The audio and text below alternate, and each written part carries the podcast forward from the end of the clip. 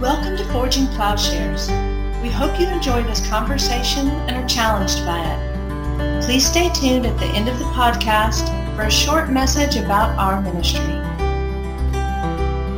Here's part two of our discussion on narrative between Matt, John, and I, Paul, on the issue of narrative. And narrative as a way of understanding the coherence of things, the coherence of ourselves, the coherence of the New Testament and the Old Testament, and really the coherence of the world. But here's part two. This is Paul's point, you know, and it's actually it's one of the best things that Paul has ever told me, and I've I've told this to so many different, you know, drug addicts that I counsel. I've told it to Margaret. I've told all different people. I think that's right, and that is he put this in a way that just crystallized it for me. He said, you know, Matt, he said, you're not the person that you think you are. In other words, if if I were to ask you to describe yourself, you would describe yourself in a way with a story that's not altogether true because you actually need my input to really accurately tell the story of Matt. It's like, well, you need John's input, you need Margaret's input, Paul's right. input. You can't really, you're, you're not up to the task, you're not adequate to rightly tell your story. And this actually goes back to what we were saying earlier is that we really would say to ourselves, we would say, I'm just stupid, you know, unworthy, you know, this is just shame, right? That I'm just, I should, you know, I'm worthy of death. And of course, God doesn't love me. And of course, I'm a failure. And I'm a, you know, it's like, we're, you know, you're, I'm gonna go slit my throat. I'm gonna slit my throat. That's right. It's like, I mean, you really are telling yourself a story, or you could do it the other way, right? You could do the ego formation where you're telling yourself the story of, I'm the best, I'm the greatest, I'm the smartest, I'm the. I'm David Bentley Hart. yeah, that's right. You know, I, I do appreciate that. And that's actually that has really helped a lot of people because you know, and especially whenever I work with uh, people who are, you know, have substance abuse problems and things like that, or even people that just struggle with self image problems. We are more than what we think about ourselves. We actually need the community to tell us who we are. We, we're actually quite deceived about it, really. Yep. Yeah. Yeah. That's you know that's Hauerwas's point in his book. Run that down. I can't remember. In, in Hannah's Child. I have that book. Well, he just says something like that in the. I mean, he's. I've heard him say it talking about the book, but essentially, you know, how does somebody who has spent most of their life saying your experience doesn't matter in theology write a auto, autobiographical book about theology? and so he's saying, well, what I what I meant, and he's saying, yes, all this works out in, in, a communal way where we're with other people, and we tell our stories best by talking about our friends rather than talking about ourselves. Mm. David Bentley Hart's point too, that's germane to universalism. He's saying, well, how can I be saved if you're not saved? And so Paul when we think about you know scriptures and the tradition you know john was saying that these are obviously products of history you know that they're historical documents. But what we've been talking about though is being living witnesses right of the story of the uh, of the god of love and the god of truth. How do we live out not just that sort of inscribed word of the tradition or of the scriptures but to maybe tell the story with our with our lives? Yeah let me I always want to answer my own question.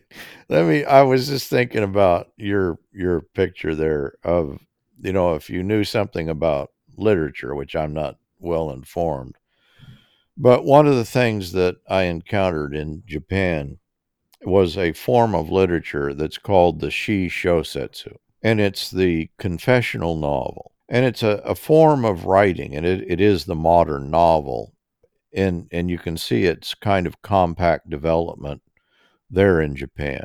And so it arises when, in fact, a very particular kind of Christianity, a confessional, you know, a Roman Catholic, or this understanding that you give confession. But in a Japanese understanding of that, what it came to mean was that in some way, in confession or in suffering per se, there is the truth. That is, that suffering came to have an inherent meaning. This sounds strange, but but once you get into the, the nature of these novels, you get at the death dealing aspect to it. That is, that it's just this endless inward journey in which people's uh, imaginings or they're in many ways it's a sexualized kind of especially mishima Yukio Mishima, you know, his pictures of a kind of masochistic or sadistic sexuality, in which he's actually dealing with his own inner desire. And many of these guys, including Mishima, most spectacularly, kill themselves. Japan has one of the highest suicide rates in the world, but among novelists in Japan, and by novelists, this would also include, interestingly enough, anime, people doing uh, even comic novels, that they have a disproportionate number of suicides. I don't know if people in the West are familiar with. Are you guys familiar with Yukio? Oh, uh, yeah. You, I mean, from you. Yeah, from you. But not. Yeah, you did podcasts on them. You can go Yeah. on YouTube.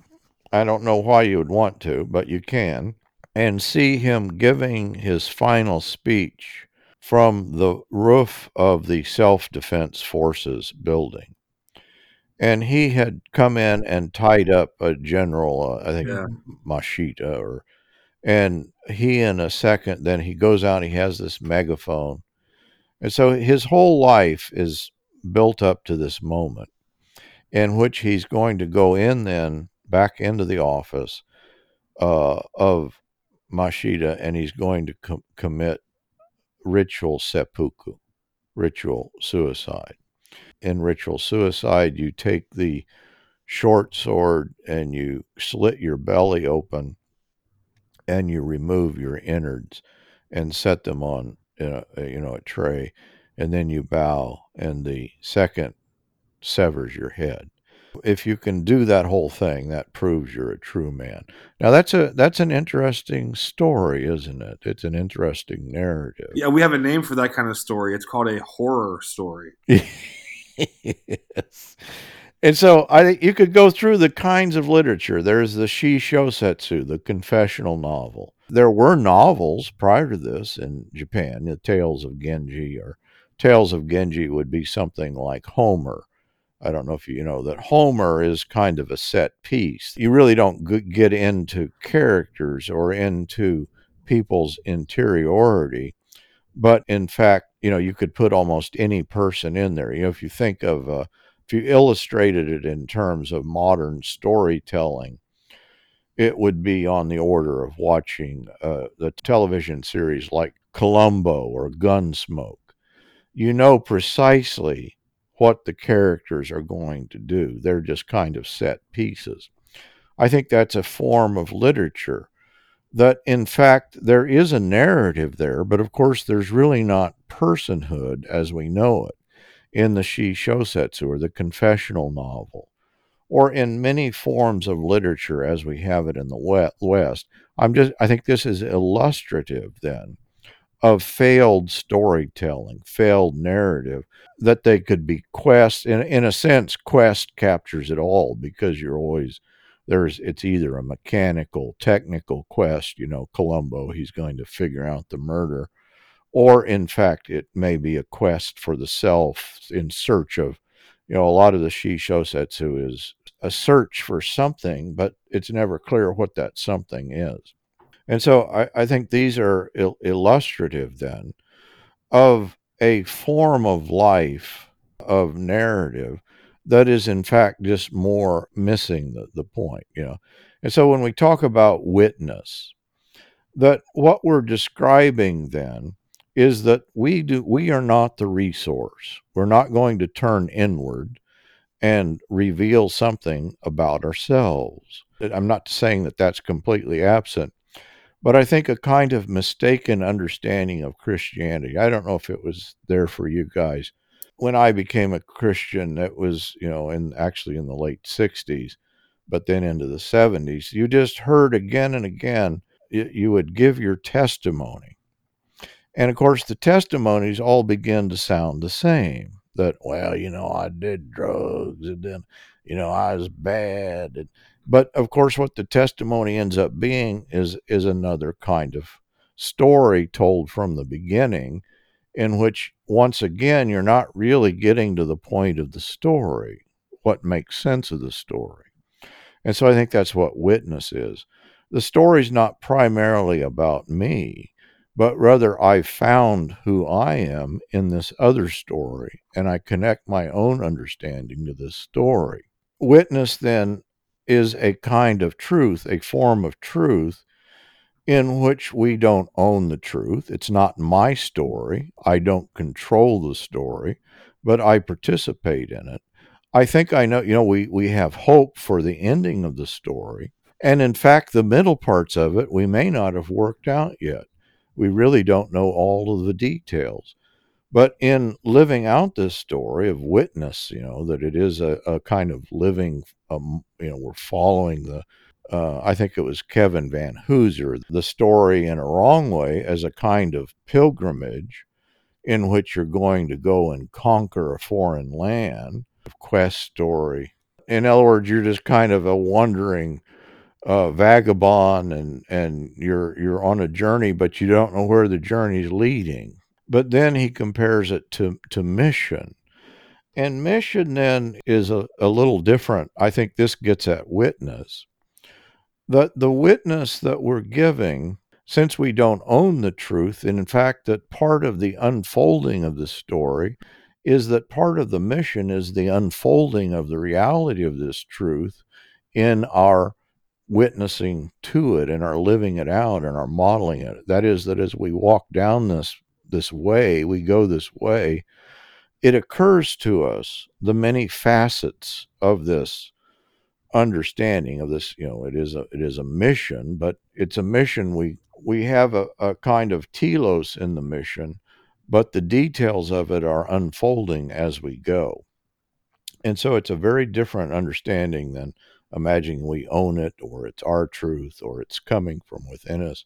But in fact the truth is a is a realization as we move out uh, our life then and all that we are is a witness to this reality and this is actually becoming a little bit more clear to me to be honest as we go through this uh, to see how this is actually unfolding because we're talking about essentially that the the true story the reality of things is that jesus christ is at the center of of reality of the story. What we said uh, who that is is that you know jesus is the good that you know we can identify him you know with the good with the uh, with a beautiful. At least for me you know we've talked about today that um, we can often believe a lie, a, a, false story. You know, I was saying earlier, it's like everyone's trying to tell us a story about how things really are, and we believe that story, right? And we believe that, well, no, actually, it really is about liberal democracy. That's kind of what the real story really is about. It's like, no, that's the outward. That's kind of like the huge claim that Christianity is making is that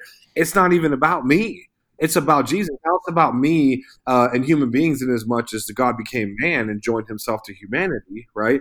That makes the story about us too. But I think what we're saying is is that and we do this this same move theologically and we say, well, that's why justification by faith alone is what's front and center. It's because I have this problem and I need it to get worked out. And like what we've been saying is that well, really, that's only a mm. that's only one part of the story, and the bigger part of the story. I think John's done a really good job at the way we're kind of unfolding and laying this out to say that the Jesus Christ is the main pl- actor, you know, in this drama, and that our lives aren't going to be as true as they should be until we conform ourselves to the reality to the real story to the true story is that right? Mm-hmm. Yeah, I think that's well put, Matt. Do you want to weigh in there too? You know, how how do we think about scriptures in the tradition because they are historical artifacts, but more importantly, sort of as living witnesses. How do we live out the story? We might not be able to, you know, there's the old saying that you might be the only Bible that anybody ever reads, kind of thing. You know, how do we how do we live this thing out in such a way that people can know that Jesus is the truth and He is the good? Yeah, and that, and we're actually living out the right story. Yeah, so there, I think there's two ways of thinking. They're the same way of thinking about it, put differently. One to me seems, uh, one is subject to romanticization more than the other. But you know, Saint Vincent of Lerins says, moreover, in the Catholic Church itself, all possible care must be taken that we hold that faith which has been believed everywhere, always by all. And what is you know the ultimate claim at work there is hey we're telling a story we're telling the story that is the body the mystical body of christ to the world almost like what you just said in a kind of a cliche way um, it's it is, we are Christ to those who need Jesus. We are an example of uh, a true story or a true way of being with God. Now, uh, I already said a few minutes ago that there's a way of looking at history that says, well, yeah, but there's authentic and inauthentic developments. So it's not perhaps enough just to say, well, what the Catholic Church and Catholic Church think of it in the sense, really just the universal body of Christ. Well, mm-hmm. Christ in the world may be a little bit harder to get at than just saying, well, it's what's always been done. Or there's a way of saying, well, that's what's always been done that is overly romantic and also would include a lot of inauthentic developments. So I think Rowan Williams is helpful here as well in the sense that he talks about it a little bit differently, but I think it's really the same idea. And I, this isn't a direct quote, it's a paraphrase because I think he says this somewhere in a lecture, but that it is important for us to pass on a faith that would be recognizable to those Christians who came before us. Mm. And when you put it in that kind of open ended way, of course, that would be inclusive of the apostles, those who give us the, the scriptures, right? So, it, in a way, it's saying, well, the faith that we pass on, the tradition itself, needs to somehow be consistent with Jesus, crucified, re- resurrected, the Jesus who is incarnate among us. It's not enough just to say, well, if everybody's doing the same thing, that that's obviously an authentic development. So it goes a little bit further. So this is a way of saying, well, if what we have access to in the church is life in the Holy Spirit, it's, it's to live what I think St. Paul describes as resurrected life. How do we do that? Well, one aspect is to look back at our own lives as memoirs and see what's authentic and what's inauthentic. And we do that by moving forward but we can also look to the Christian community and tell the story of the Christian community as a sort of a memoir. And we're usually better at this than we are about being honest about our own lives. That's to say, well, what are authentic developments? What is moving forward? What is of eternal significance? What is moving us towards union with God? How is the Holy Spirit making Christ's life manifest both in the body of Christ uh, and also in our own lives as individuals. And we start asking those questions, we begin to acknowledge uh, that we are living history, history's place in our own lives, uh, the story that God is telling through time and space, and we're telling it in a certain way where it has a proper end, which has God as both the, the beginning and the end of that story. Yeah, and I think for me, I think that embodying love, you know, just as what Jesus said, right? I mean, he said they'll know you by your love, you know, that if you love one another. And so it's one thing for me to sit down and, you know, explain someone and say, well, let, let me explain to you these different doctrines. And if you can get these right and believe the right thing, then you'll understand the, the true story and the reality of things. It's like, but as I get on the road, the the the love and and I don't mean to just be sort of whatever uh, flaky here. I'm saying that this has to manifest itself in things like humility, things like truth telling, um, confession, even of uh, nonviolence, of way of loving enemies, of serving the poor. We're not just trying to be flaky here and say, oh, you know, to be a living witness, you just got to, you know, just talk about God's love or something like this. I mean, that is something that we should do. But I think that what we're saying is, is to really inhabit this story, you're going to have to do the things that Jesus did. You're going to have to imitate him. You're going to have to love your neighbor. You're going to have to forgive your neighbor. You're going to have to stop slandering people and talking bad about people. And you're going to have to repent. You know, you're going to have to let your light shine so that men can see your good works and glorify you know your father in heaven that you're going to live out the truth in such a way that it's really contrary to the stories that you know people are being told by the media, by everybody else, by the world, right? It's that like art that people should look at our lives and see you know that our story is different that we're inhabiting almost like a different reality and that that manifests itself in completely contrary viewpoints you know than what most people have where we're the people who come to the table and say well since christ is resurrected i forgive you. Since christ is resurrected we are going to refuse to go to war we're going to inhabit this reality eschatologically in the sense that we're going to live out what we believe is going to happen, what has already happened in Christ. And so that we're not just pointing people to the letter of the scriptures or of the, of the tradition, but that they can quite literally come into contact, hopefully, with Jesus Christ through the Spirit in us. That, the we're sort of that living human document that you know that Paul says to the Corinthians. He's like, you know, you are my letter.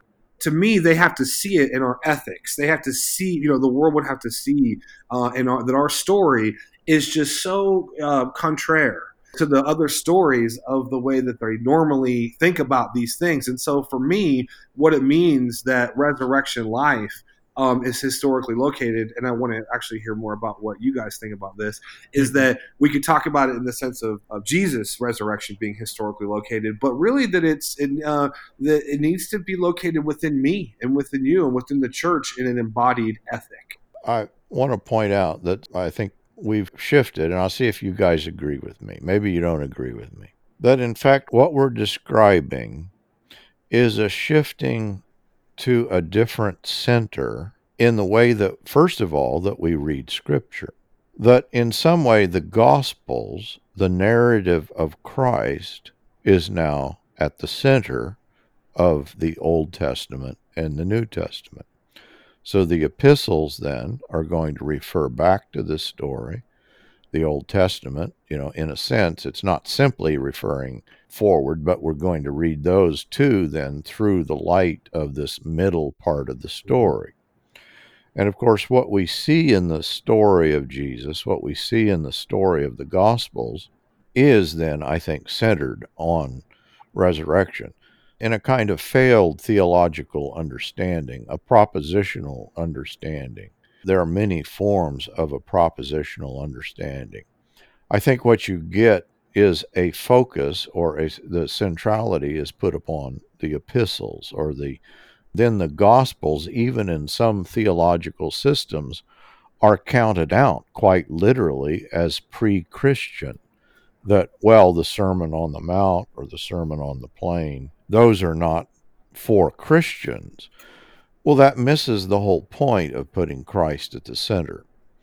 And the other part is that I think in a propositional and, and various forms of that understanding, we really don't know what to do with the resurrection. It's important, but more than being central to the story, it's a kind of confirmation of something else.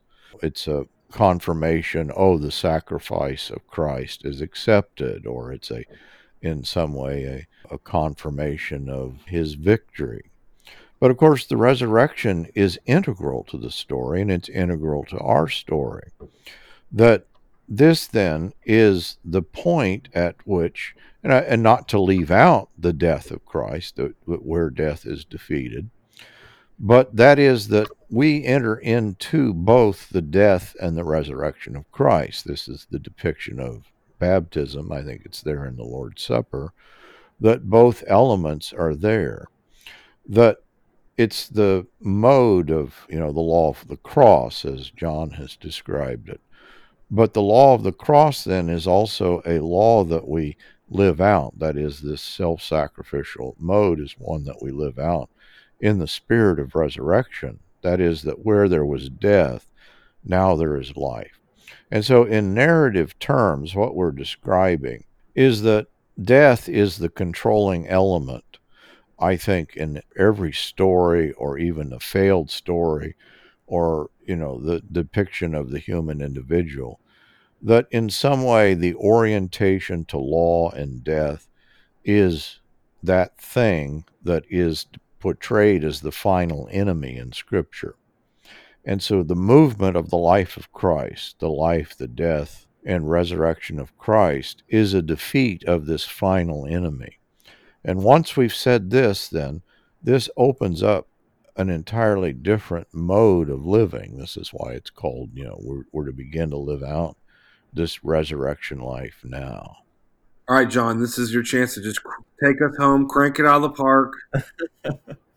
uh, yeah, no, I, th- I think Paul's right. I, I had several different thoughts. Like, one, it's odd that St. Paul doesn't really quote Jesus or tell any of the story. He doesn't really spend any time telling stories about Christ. And I guess one could speculate is that because that's happening somewhere else or what, but he's very intent on preaching Christ crucified but of course, all the major liturgical traditions would hold the Gospels in a place of privilege, such that I mean, not only is it just the key to understanding scripture, but it's like, well, here's where you're fully going to meet Jesus, and everything else is really about this. So the Old Testament, the epistles, all of it's about the Gospels, and that's why the reading of the Gospel is set apart in any liturgical service. So I think all that's really key. It's being played out for us. So it, it is interesting that, well, why would we have other ways of reading Scripture? I mean, I guess that there's probably just there's a story to be told there, like how we got into the habit of reading Scripture non-liturgically and whatnot. But yeah, no, I think Paul's definitely onto something that in some way, by recapturing the centrality of the Gospels in a hermeneutic way, is to already begin to recapture the centrality of resurrection and then puts the an emphasis on resurrection and access to resurrection life even in the here and now which is basically what this you know we're talking about story we're talking about narrative that's what we're saying is the here and the now has a real importance because uh, we are living into resurrection. We have access to this reality that is even more than our day to day existence. Um, but that's a real. It's not just an imagined thing, or it's not.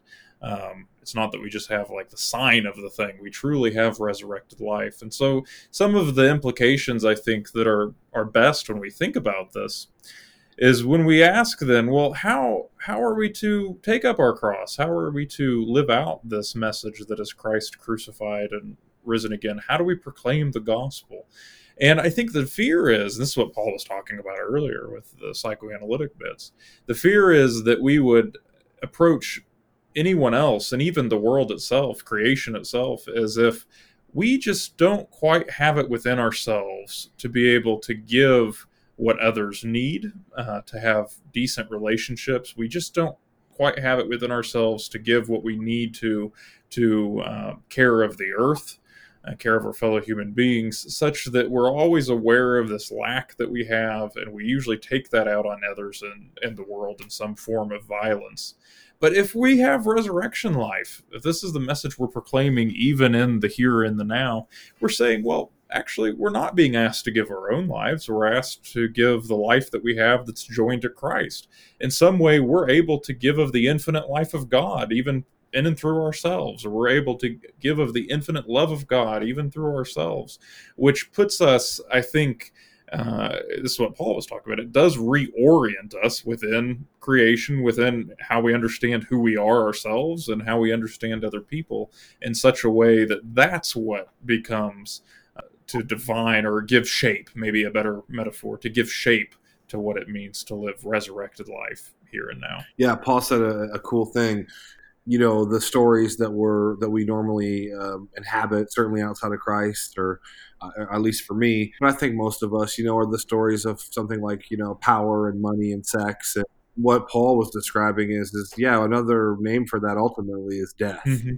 Yeah and what uh, separates us, you know, as Christians in the story that we're trying to tell is that uh, death has been dethroned. That's right. And that the life, and specifically the life of Jesus Christ, uh, is the reality. It's the it's the way that things really are. That's right. And so the way we tell the story is important because we are ultimately telling God's we're telling the story that God would tell about us and about creation in and through mm. our lives. Mm. Yeah. I sure wouldn't know who I am without you guys. I appreciate well, you guys. We would I wouldn't be who I was without you, so that's true. I definitely wouldn't either. I'm serious. I think about that all the time. I'm like, I'm see. This is the thing that like John might not know. I mean, John, I literally grew up with a giant American flag on my bedroom wall. reading D. James Kennedy, you know, he had a thing that came every month, reclaiming America for Christ. Oh, wow! I had all of R.C. Sproul's books. Oof. I, I mean, I'm, i listen to Dave, Dr. David Jeremiah, Chuck Swindoll, Charles Stanley, you know, Hank Hanegraaff, it was full, you know, uh, focus on the family. I mean, this is what you know. I did this for years. You know, uh, Rush Limbaugh. I listened to Rush Limbaugh every day. Oh, for three hours. Wow. I was, a, you know, I was a ditto head for years, for two or three years. You know, I mean, I, I mean, I'm just totally. Yeah, I was a Calvinist. Yeah, I mean, it's like it's crazy that the effect that we really can have on our friends. You know, See, I mean, I'm lucky for Paul because I just wound up and that could have had such bad adverse. You know, I look back on it and I, really, I didn't grow up a fundamentalist. I grew up in this church that didn't really know what it was, but if it had to self describe itself, it would just say, well, we were disciples of Christ and now we're just, you know, a rural church. But the same people that were the people, mm-hmm. I mean, they still had a, I grew up under a disciples of Christ minister. This guy had a PhD, right?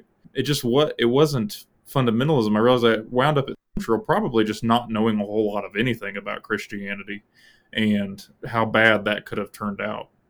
like if, I mean, John, wasn't supposed to be your path, right? Like, I mean, Paul, I didn't know this about you, but he was just telling me the other day. He said, "Yeah, you know, you know, John was a like a cowboy farmer, yeah. you know, boot buckle, yeah. hat, the thing. It's like, and then you, and then like, it's like people are like, wait, this guy's actually really smart when it comes to theology. And it's like, now you're a freaking priest. It's like, God, that took a turn. I mean, yeah, yeah, I guess so. I mean, a lot of it was because so male influences in my family were like, eh, so eh, this is the weird thing about my family it's like everybody's got a college education, right? So it was a foregone conclusion I was going to college. I didn't have a choice. But the weird thing about it is there was this weird, you know, like Missouri uh, misogynistic type of like, well, it's okay for the girls to go off and study things like history and English or psychology or whatever, uh, and you know, do master's degrees in those things. But if you're, you know, if you're a guy, you got to do, you got to, you got to do something that's going to make money you got to be a Brett. And I think it comes from having a pretty high quality of life, right? Like, I, I didn't know this growing up until the very end when I was work farm, you know, when I was more involved in the farming operation, like just the huge sums of money that farmers make. uh, and so I think there was also this idea like, well, you can't just go to school for anything because you might not have this quality of life. Except my grandpa really did not want me to be a farmer because of uh, I mean just the iffiness of the whole thing, right? And so even though they're making bank, it's like, well, what do you do about retirement? And it costs so much more to retire now, and just uh, you know, as he's watching his health insurance prices go up and things like that, as the, as the reality of living in the United States was changing, he's like, nah, you need to go go have a job that at least has a retirement and that kind of thing.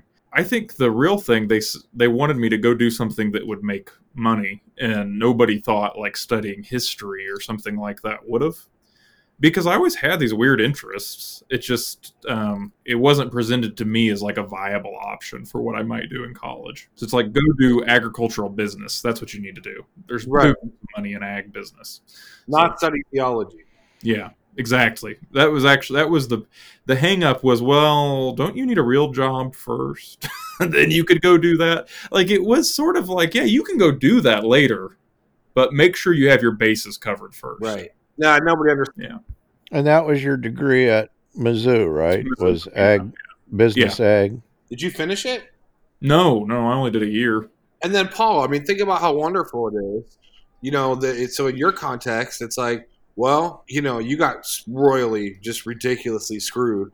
But the crazy thing is, is that you're having a conversation with two of your former students. You know, you have a great friendship with Jason. In other words, like you still have this community. It's like God really took care of you. You know, this is what we were talking about. It, it's the embodied love of the community. It's like, well, and someone said this earlier. They never recognized Jesus, and I, I hmm. was thought about. It, I'm like, you know, he's actually right. It's like Mary didn't recognize him the disciples didn't, you know, the Emmaus people, they didn't recognize. And it's like, well, I probably don't recognize them either. Then that's the whole point. And it's like, and so you know, but I I do think that the love that you guys you know show, and I always say, man, God looks different than what we think He does. You know, it's like He he just does. He, he he he looks like the beautiful. He looks like love. He looks yeah. like the good. You know, and all that stuff. And so it's amazing how when you think about what salvation is, what love is, what the community, who Jesus is, you know, what's happening, it's like, whoa it's you know the, this is Jersak was talking about. It's like uh, it might have been uh, Gregory of Nazianzus who said that whatever hasn't been assumed by God's nature is sort of still not redeemed. Yeah. And so I think Athanasius is the first to sort of put that out there. Well, because and so what Jersak's point was they're talking about that Jesus was found in the likeness of human flesh, and so it's to like really identify with us fully humanly, right? Like with our minds, our sort of. I mean, he was born of a of a woman. You know, it's like he, you know, he had the fleshly nature that we have in some way. He was fully human. yeah, not in some way. Like he was fully human. he was definitely. So what Jersak was saying is, is then that means then, so it's like, well, how does Christ redeem us? How does He save us? Well, He saves us in our humanity. In other words, He saves us in our human minds, in our human emotion. That's just. I mean, yeah, this is the first atonement theory, really recapitulation. And Was is that that's how we do. That's how we're saved in our friendships. Is I guess what I'm getting at. Right? Like That's right. Absolutely. Yeah, our lives are like subsist in the relationships we have with other people. Yeah, it's like I would literally probably have several times had like mental breakdowns where and it, had Jesus not Yeah. shown up in the form good. of my friends and helped me. Mhm. Here, here. Yeah. Where if Jesus wouldn't have showed up in the form of my friends, I might not have made it through. I might have went. I might have picked up, uh, you know, bad habits or something. You know, whatever. Actually, you know what would be an interesting interview is Paul because like I had the privilege of going to the Stone Campbell Journal conference with Paul a couple of times. And you know, Paul always tells us like, "Oh, you know, fundamentalism to this," but Paul was it, you're interesting because you were like living out in the middle of nowhere with, and you all had convicts living with you. You like I just know all these like strange stories where it feels like you were always on the way towards like I wouldn't want to tell your life as a quest, but it seems like you were always sort of um, headed the direction of like pacifism and loving your enemy or your neighbor or just being very open and accepting. I always regret that early on I hadn't met somebody. If just a little little nudge it would have saved me so much toil and turmoil and pain. It I didn't even know what pacifism was. I didn't know what the nonviolent gospel was. I was in Texas after all. Yeah. My instincts were there. I was 13 you know what what can you do at 13 and so slowly i got sucked into a, an understanding this has been a it has been a journey it's been a painful journey i'm not envious but your guys experience i think being introduced early on to an alternative understanding it really does save you a, a lot Yeah. of the only thing you know about is Calvinism. That's your option, you know. So we know what people have told us. We we operate on testimony of other people. And where that testimony or that witness is lacking, man, that creates a painful hole in our lives that we that of course only now can I look back and realize, man, if if somebody had stepped into my life that had offered me something other than Texas evangelical, you know, restoration movement, pietistic, Mhm. revivalistic. It would have certainly saved me a lot of a, a lot of uh, pain and heartache. Oh yeah, I see what you're saying. If these were your only options, And Paul, what's you know really ironic about all that is that God used you to be that person in our lives. yeah, I mean, you caught me real young, right? Nineteen. Yeah, I mean, I still had to go through the pain. I mean, there was Yeah. it wasn't a painless thing, you know, but uh, you know, Paul got me like right around twenty eight, something like that, twenty nine. I mean, I guess yeah. I think like thanks Yeah. to you, Paul. I never became a fundamentalist. But praise God, Yeah, praise God from whom all blessing. you know, I remember both of you coming in very clearly. John, I I have to admit, I I was always, you know, you blossomed as both of you did, but you passed clear through one of my classes, and it seemed, and I it maybe have just been the class, it may have been the circumstance. I th- when I met you, I thought, oh, Mhm. here's a, a a gem, you know, maybe a diamond in the rough, and you passed through and you went on. Oh, you didn't get it? Well, I would just say it's because we didn't end up having a personal relationship until after. It- We didn't have a lot of interaction outside of class or anything. And I mean, I'm 19 years old, right? Yeah. I didn't even know you could do that. I didn't know you could like talk to your professors. but then um, uh, I got an invite to the honors program after that year. And so it was the next fall that I started the philosophy class with you. And then when I got the invite to do the honors program, that's when we actually Mhm. met Mhm. outside of a classroom. And the philosophy class was a lot smaller Yeah, and it wasn't a mixed class. yeah, yeah. It was just honor students. And so I felt like you immediately like built a relationship with all of us. There's only like four of us in there, right? You know, I think that's what it took for me was just knowing, oh, well, we can continue this conversation. That's definitely what it was for me too. I remember sitting in. I mean, John, this is. I don't know that. I don't think you knew Ryan. I mean, I know him after. I didn't know him. I know him now. Like when I first met him. So just you got to picture this. So like, remember. well, this is the part of me that you probably don't know about.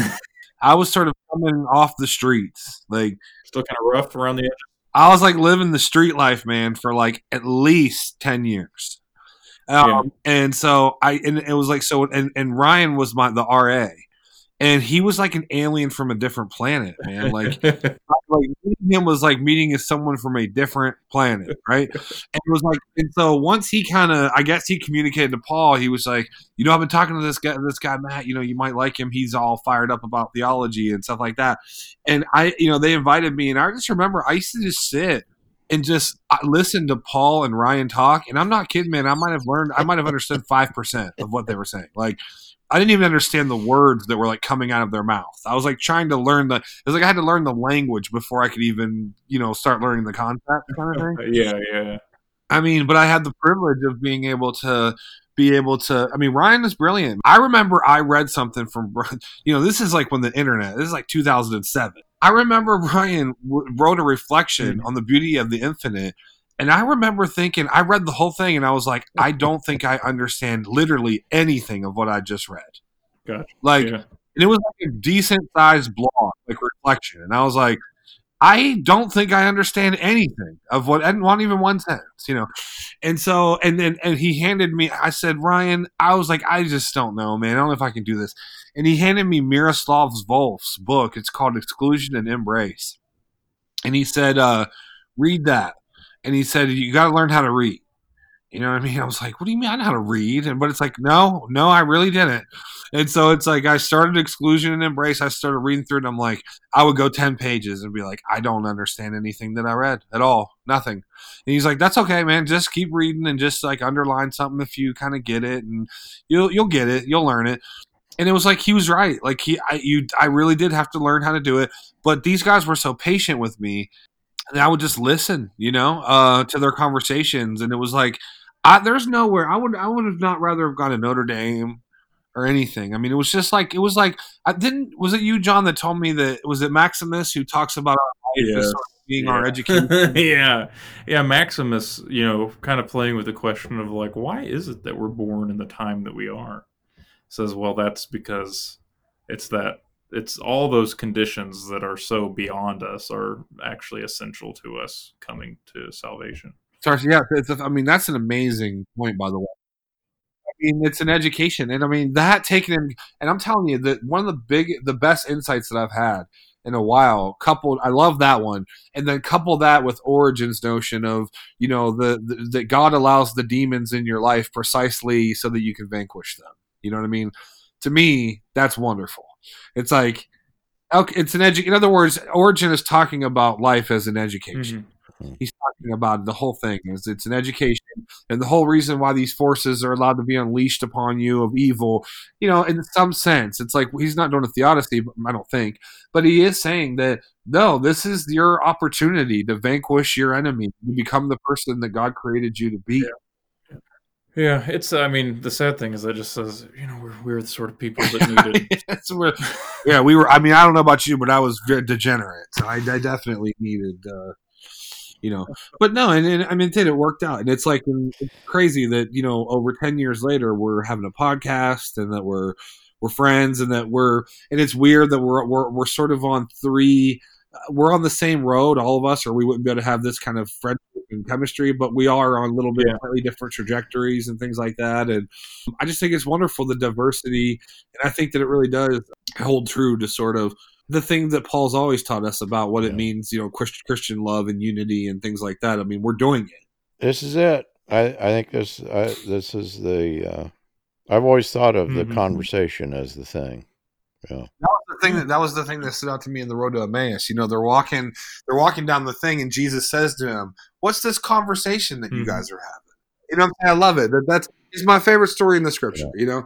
I can't hardly get through it without getting emotional.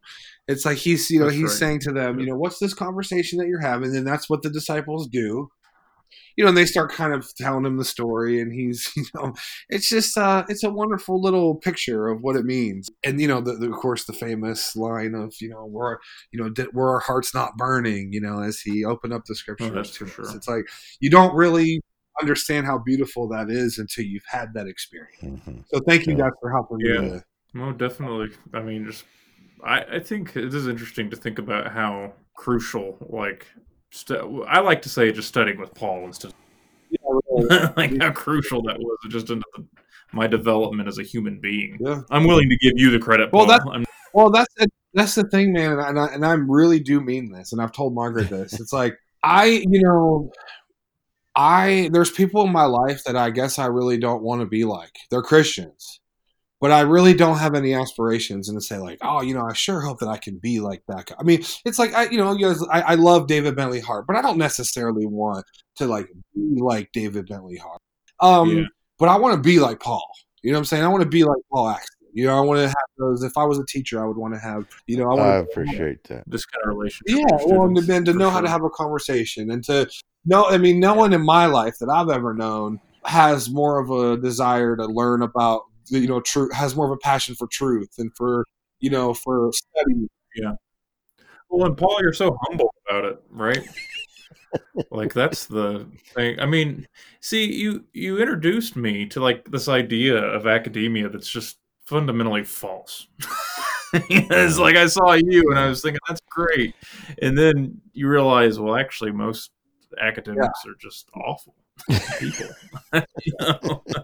I mean, it- none of this would mean anything if Paul was like. I mean, Paul could have been teaching us all this stuff, but if he was like a jerk, like what would it be for? I mean, it's yeah. it wouldn't. it wouldn't have done anything for us. so it's like you have, you know, you have all your rebellious Yeah. sons, you know, who have said, "Oh, we're going to go do these different traditions. And you still love us. I mean, We're I going would- to we're to overthrow the father," you know, whatever, whatever you know, metaphor. did, yeah, we're all just little Mardukes. I really do think that for me, this is the way. I I appreciate you allowing me to to do that and to support me. That was something I was thinking about actually this morning when I woke up. I was like, man, Paul has actually been super supportive every step Yeah. of the way. That's a good friend. You're a when, good when I when I met Kierkegaard, you know, when I took Chris's class with Kierkegaard, I'm not kidding, man. I went, this is just what Paul's been saying, and and Kierkegaard's just saying it in a You sort of higher, more philosophical, you know, way or whatever. And then when I same thing with Orthodoxy, I was like, wait a second, this is like what I've been Yeah. taught. Well, I can literally say that because it's like, well, I'm just doing Milbank, Paul. I'm just doing this RO stuff, and Oh, I appreciate that. No, I just assumed that you guys are Yeah. going to go f- further and think harder and do greater things. And uh, if I've been a little part of that, that's enough. oh, well, that's very sweet. But But you We can need write your book. That's not an excuse for you not to put out your next book. yeah. Hey, it's been great, guys. All right, I will talk Yeah. to you guys later. We'll see you. Uh, I'm sorry. All right. Thank you for listening to this episode of Forging Plowshares. You can learn more and join our growing community by visiting forgingplowshares.org. Please consider supporting at patreon.com slash Paul Axton or by donating at forgingplowshares.org slash donate.